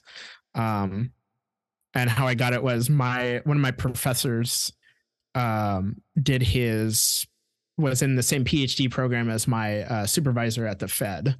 So um, so that connection helped me like get the internship. I mean, I still had to interview and apply and all that stuff, but um, yeah, he had, my professor really helped me out with a lot with uh, getting that. And um, no, it's a it's a it's an institution that's always kind of um, interested me, both like the the mistakes that they've made and the things that I I guess I would say were successes and I guess like before I continue I would say like you know all of our all of our institutions clearly make mistakes. I mean, I don't know. I I can name some mistakes that the Supreme Court has made, but Yeah. that's just, Oh, yeah, that's just me. Um, no, but it's it's interesting. Um, you know, I met uh, so uh, of, of my peer group there. Uh, they weren't all like Ivy Leaguers. I'm certainly not an Ivy Leaguer by any means. I went to a state school in Washington State, one of the smaller ones too. It wasn't even UW. Um, um and then like i don't know one of my one of my really good friends i still talk to um she went to brown and she's currently doing her phd at, in economics at harvard. So she's she's she's and she, you know she's a completely normal person. I don't know Dre and i were talking on twitter and um and he was you, you i want to you can clarify greg because i don't want to like misrepresent your That's okay. Go um, for your it. questions. Yeah. Um, you were you were asking me about asking me about any sorts source sense of um, like elitism or uh, something like that within the Fed, and um, you know I don't know I I would say when it comes to uh, like elitism in the Fed like you'd be you'd be kind of surprised how like normal people there are like I don't know they swear just as much as anybody else. Um, yeah, there are things that like I certainly don't know anything that's like classified or whatever. I mean, I wouldn't be dumb if they gave interns classified information information. Um uh but um um the thing with the Fed is like it's it's one of those institutions that's like very academic. I mean, I know like through talking about the KGB and stuff like that, um, publications came up, academic publications came up, and um, the thing about the people that I met at the Fed is like they are just trying to like publish papers, uh, just like you know any other academic is. And to be honest, a lot of this, a lot of those papers are so esoteric or inconsequential that it really doesn't have a direct impact on the everyday person. Yeah, what does have an impact on people are how the Fed moves rates. That I that is there's no question to that. And and that that stuff is informed by the economic research that the economists at the Fed do. But that is separate from a lot of the economists like own personal work in their in their field. So for my for example, my uh my project that I was doing, which I can't talk about, um, was I was, we were doing my supervisor and I were doing mostly me, but it was his uh, analysis that he started was uh, looking at if the Home Affordable Refinance Program or HARP had any effect on borrowers that went underwater on their mortgages during the 2009 crisis. So to keep this not so boring for, Yeah. your listeners, Greg, Yeah. basically that means that this program was supposed to help people who owed more on their house than it was worth because when the crash happened in 2000 2008 2009 The real estate home prices va- crashed. Yep, right. the home, Yeah. the yep, the real estate prices crashed, but they Yeah. still owed you know more than that amount of money on their mortgage. Sure. Sure. So the whole idea of this program was, would it help borrowers, um, pay off some of their other other credit accounts, so like car loans, student loans, credit cards, whatever. So we were trying to see if it had an actual effect, and that's like a completely retrospective analysis. It doesn't, you know, doesn't have any sort of impact. I mean, it's a, it's a lot of work. I don't I don't want to like say that um, academic research doesn't have any uh, have any value because it certainly does for them, and potentially does for everyday people because research is always building on top of research. But really, at the end of the day, um, honestly, like. Yeah, honestly, like there there are so there are way more other things in people's lives that have more effect on them than stuff that an economist at the Fed does. Really, Okay, Yeah. so when, when I was asking you about it, I was more, I guess I was going larger scale than you were talking about because um, it kind of sounds like what you were you were you're describing to me was like the Fed is this big machine, yeah, and, and then there's sure. these different there's these different people that come in and occupy different roles within the Mhm. existing framework. right? And I guess like I was kind of going with more of the like they create a, a like it's kind of like taken as a given the Fed existence necessitates a debt-based society and Mhm. that especially with all these talks going on right now about implementing some sort of a central bank digital currency Yep. and shit Yep. like it, this would be pretty much at the behest of the Fed, wouldn't it? And that my, my the Um, elite and sorry, just to and the elitism I was kind of talking about was the, the the heads of the Fed are appointed, they're political appointees essentially of the regime. Yep. Yeah, and and that they nes- they more or less seem to necessitate the agenda of the current government than they do of any sort of sane uh like Austrian economics kind of system where there probably wouldn't be a federal reserve to begin with. Sure. So I Sure. guess that's what I meant by the elitism in that they they they I guess from someone who doesn't know anything about being in it, it seems like they see themselves as these philosopher kings that know exactly how to conduct the economy on such a vast scale none of us can comprehend Sure. and that they're just kind of sitting there pulling levers when everything they seem to have done over the last 20 years has made things worse. has made things worse. Yeah, yeah, yeah. And and that's interesting um that you say that because like yes, they they are a big player and they are powerful and they do pull levers. I mean, but they, they are arguably like the most powerful player, but yet they are only they are only one player. Um the banks are players. Um you know, into all the the businesses are players as well, and they have some sort of stake and power in the economy and how much they can how much it's going to cost them to borrow money and stuff like that or make loans whatever uh, if you're a bank. Um yeah like I- for, for for one example, I'll just give you one example is that yeah go ahead. a lot a lot of people in libertarian Austrian economic circles will say that the artificially low interest rates of the 2000s not only did they cause you know not I know that the subprime mortgage crisis was also tied into the Dodd-Frank bill and stuff right but that Yep. the artificially low interest rates are are necessarily creating bubbles and Mhm. the boom and bust cycle that probably wouldn't exist to the extremes that we've seen them if they don't if they don't tamper with these things if they let Yeah. the free market decide these things there wouldn't be these massive fluctuations from time to time. Yeah no and that's interesting because i I- actually i do agree that interest rates have been have probably been in the last 20 years lower than they should be or at least or at least like much lower than like a long run average if you were to look at what interest how the fed has set interest rates since their or inception or at least in the last like 50 to 60 years and i'm sure that's contributed to the sort of inflation that we're seeing now. I i think um like you know raising like rising wages contributes to inflation. Um not that that means i have a problem with people getting paid more. Um and so does um i mean like we just came out of a pandemic where at least in the united states like the government was writing people checks. That that contributes to inflation too. I'm i'm honestly not surprised that we have inflation.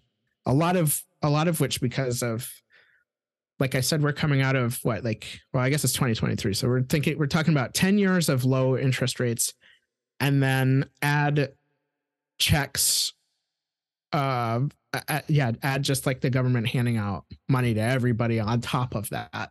And it's really like um i guess i i would say that we should be thankful that it wasn't that it wasn't uh worse inflation or like larger inflationary pressure than we have seen in the last in the last year i mean yeah, I, I guess on on that kind of idea, what I'm curious about, and I don't know the answer to this, maybe you do. Just it seems as though if there's going to be this ind, they're supposed to be independent economic organization like the Fed that exists. Yep. Like where were they when obviously the states was already 25 trillion in debt before the Yep. pandemic? Um, like you said, artificially low interest rates, and when the government started talking about sending people these stimulus checks Mhm. where was the Fed saying, you know what, this is actually going to be extremely destructive in the next few years if you guys do this?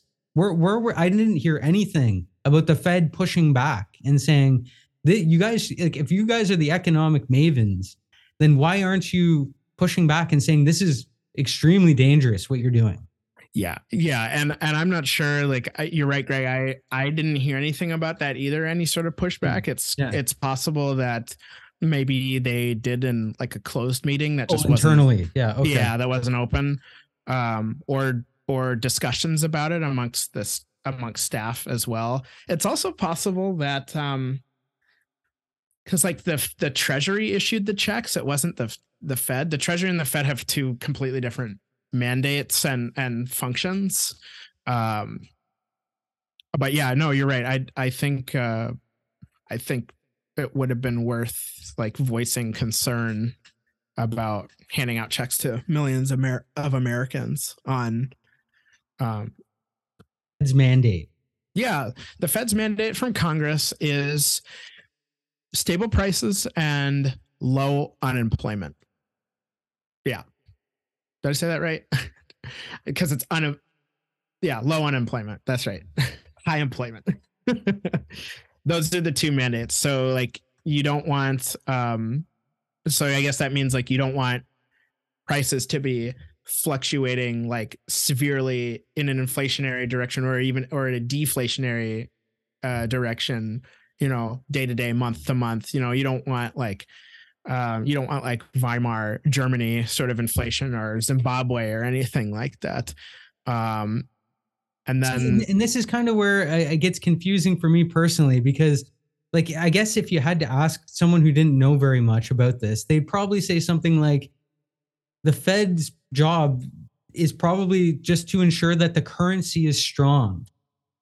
Like it, it's very strange that that yeah it's just it's very strange that it seems like they they manage the money so to speak right like they're the bank of the banks right so they're they should be in the aren't they in the game of maintaining the the credibility of the dollar in general and then if that's their job then how come they're so subject to political manipulation I don't know. I mean, they're not supposed they're not supposed to be subject to. I mean, it's easy, easy, easier said than done, right? I mean, the Supreme Court's not suppo- supposed to be subject I, to I agree i agree yeah. manipulation, and a certain somebody has been uh, taking uh, vaca- vacations on uh, on the dime of a Republican donor, but that's beside the point. um, no, I can tell you too, like as a symbolic gesture as well. Um, when I was there, they don't. They didn't even have like the the the president that they had a photo of and like their gallery. The last one was probably maybe Carter, if or maybe Bush Senior, like as part of their outward appearance of being apolitical. Like they don't have any, you know, like if you go into any other government, federal government building, and they'll have a picture of the current president and the previous, but like they don't, they don't, they're they're missing like the previous four in their main gallery of presidents, so they don't even have any. I mean, I don't know that's like inconsequential because, of course, you don't have to put pictures up of people and still act on their behalf.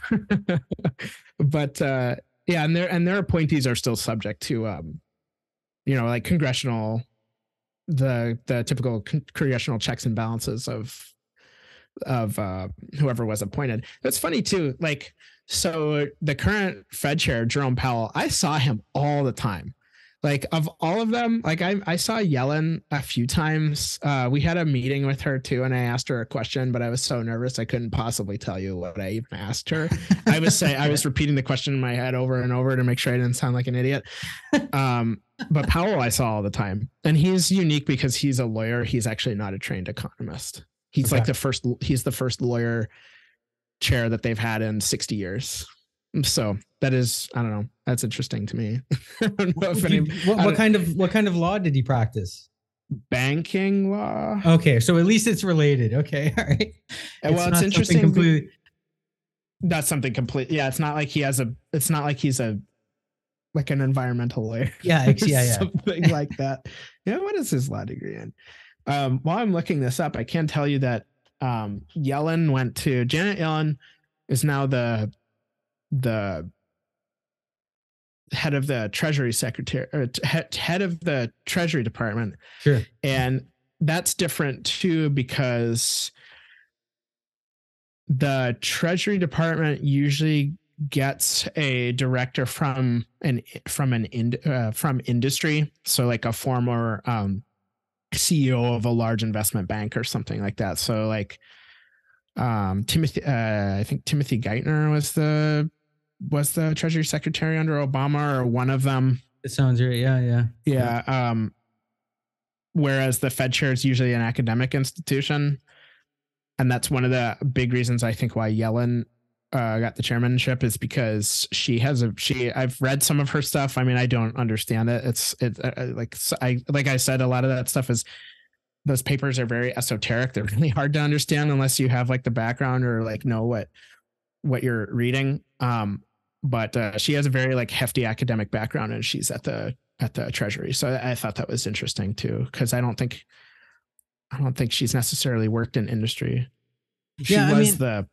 It's interesting. You you bring up Yellen and and Powell, and I guess this leads into another section about the Fed that's interesting to me as a libertarian too. Is that um, they seem to be very hostile towards the idea of Bitcoin. Mm-hmm. And they don't they they seem to be like outwardly upset and like defensive about it. Yeah, they have a bug about it for some yeah, reason. Yeah, I don't exactly. Know. So that to, to me that signals some sort of fear or weakness in their system that they're afraid that Bitcoin could occupy. But at the same time, it's so strange to me that the, you know there is increasing talk about a central bank digital currency being issued yeah. by the Fed, right? Yeah. But like nobody would use it. How can it? How, how can it? How can it possibly be that Bitcoin is is horrible and you shouldn't do it? But listen, you know, do our Bitcoin. What, yeah, what, I think, what does that mean? What, what what are they like? They're really throwing me off with that one too. I think it means that they're afraid of missing out on tax revenue. I really think that's all that means. Okay. I don't think it means they're like that there's uh i mean yeah sure i'm i'm i don't know if it's necessarily like a inherent weakness thing like i'm not trying to say like the fed is like this all almighty like powerful institution i mean they kind of are but on i really i think at the end of the day it's like governments our government every government just like they they have they have boners for tax revenue and where mm-hmm. they find markets where they're not getting that they got to get in on it unfortunately and I think the Fed just I think I think what the government is seeing, not just the Fed, but the government overall, is this like maybe perhaps like a Wild West sort of um, market in in digital currencies, and they want in because they're they're potentially missing out on a lot of money. And then this circles back to like it's strange to think, but we could easily envision some sort of dystopian sci-fi future for the United States where there's a central bank digital currency and then in tandem with these 87,000 extra IRS agents there's a oh secret, my gosh there's a Fed secret police so they have a, they have a um they have their own like police force but it's for like building security. Sure sure. Yeah yeah. No that's well, interesting. well, what do you think? If there if the fed did have a secret police what what would it be tasked with? Um, I don't know, stable prices and and low unemployment. I don't know. Uh, uh, money maintain, money printers like yeah, like counterfeiters. Right. Like maintain, yeah, right. Legal counterfeiting. Um, oh, what would they be called? Oh, that's a fun. What would they be called? That's um, something that actually I'm going to pose to anyone listening right now. If you can come up with a great name for the Federal Reserve Secret Police, please message me or, or tweet at us, please. That would be awesome. Maybe maybe they could be called like the Jekylls or something. That's a only because like uh, the the I got to admit like the the thing that's really bizarre about like the Fed's origin is, is that the the like meetings about the creation of this institution was done on this island off the coast of Georgia called Jekyll Island. It's yeah. just like you couldn't have picked like I don't know like something less insidious and, and evil yeah, yeah. like you could have you could have gone to like puppy island or like yeah. like baby deer island just like had no let's make it there. evil. Like yeah you had really go to jekyll island. to, yeah. to this building that looks like something straight out of frankenstein too. Uh it's oh gosh. Uh let me let me get the let me let me see if i can find the name of this of this building. It seriously looks like like um um oh man it's hard to it's hard to describe what this okay jekyll island oh, there's this building there I'll send I'll tweet it to you, Greg, because Okay. I, I I don't want to take up too much time, but I'll tweet you a picture and a name of this island so your your listeners can look it up because it's literally if it's still there. Um, I don't know. It's a scary looking building. It looks like a like a uh it looks like a like a castle or something like that. Yeah. Okay. Like a baron Yeah. would own it. Yeah. yeah, like a like but like a futuristic sort of castle. I don't know. I I can't describe it. Okay. Um. Well, I gotta get going in a minute. Yeah, me too. Can I can I leave you with uh one since like you said you're gonna be getting into the 80s and 90s with the Soviet secret police, right? yes. Okay. So I'll leave you with uh with a actually a, a Gorbachev Soviet joke to Okay. end. Okay. Okay. So a Soviet man is waiting in line to purchase vodka from a liquor store, but due to the restrictions imposed by Gorbachev, the line is extremely long. The man loses his composure and screams, I can't take this waiting anymore. I hate Gorbachev. I'm going to the Kremlin right now and I'm going to kill him. After 40 minutes, the man returns to the line and elbows back to his place. The crowd begins to ask him if he succeeded in killing Gorbachev. And he said, No, I got to the Kremlin, but the line to kill Gorbachev was even longer than this one.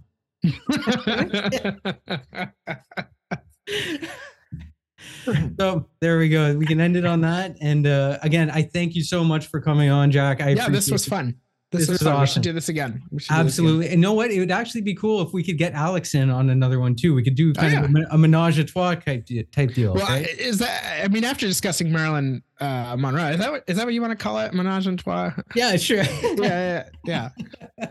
if you haven't seen that movie too, and I, and I know you and Alex discussed this, you guys like talked about that like very strange uh threesome scene and i and i was like how how bad could it be and i watched that movie and i was like this is a very this is a weird threesome scene oh, it was it's bizarre. like the director was like get the camera and all the mirrors that you possibly can and we're just gonna like yeah, everyone's just doing. There's something in every hole, right? There's yeah right it's like i don't i think there's more than three people involved in this yeah But seriously, Jack, thank you so much. Take care, man. yeah dude take care All right.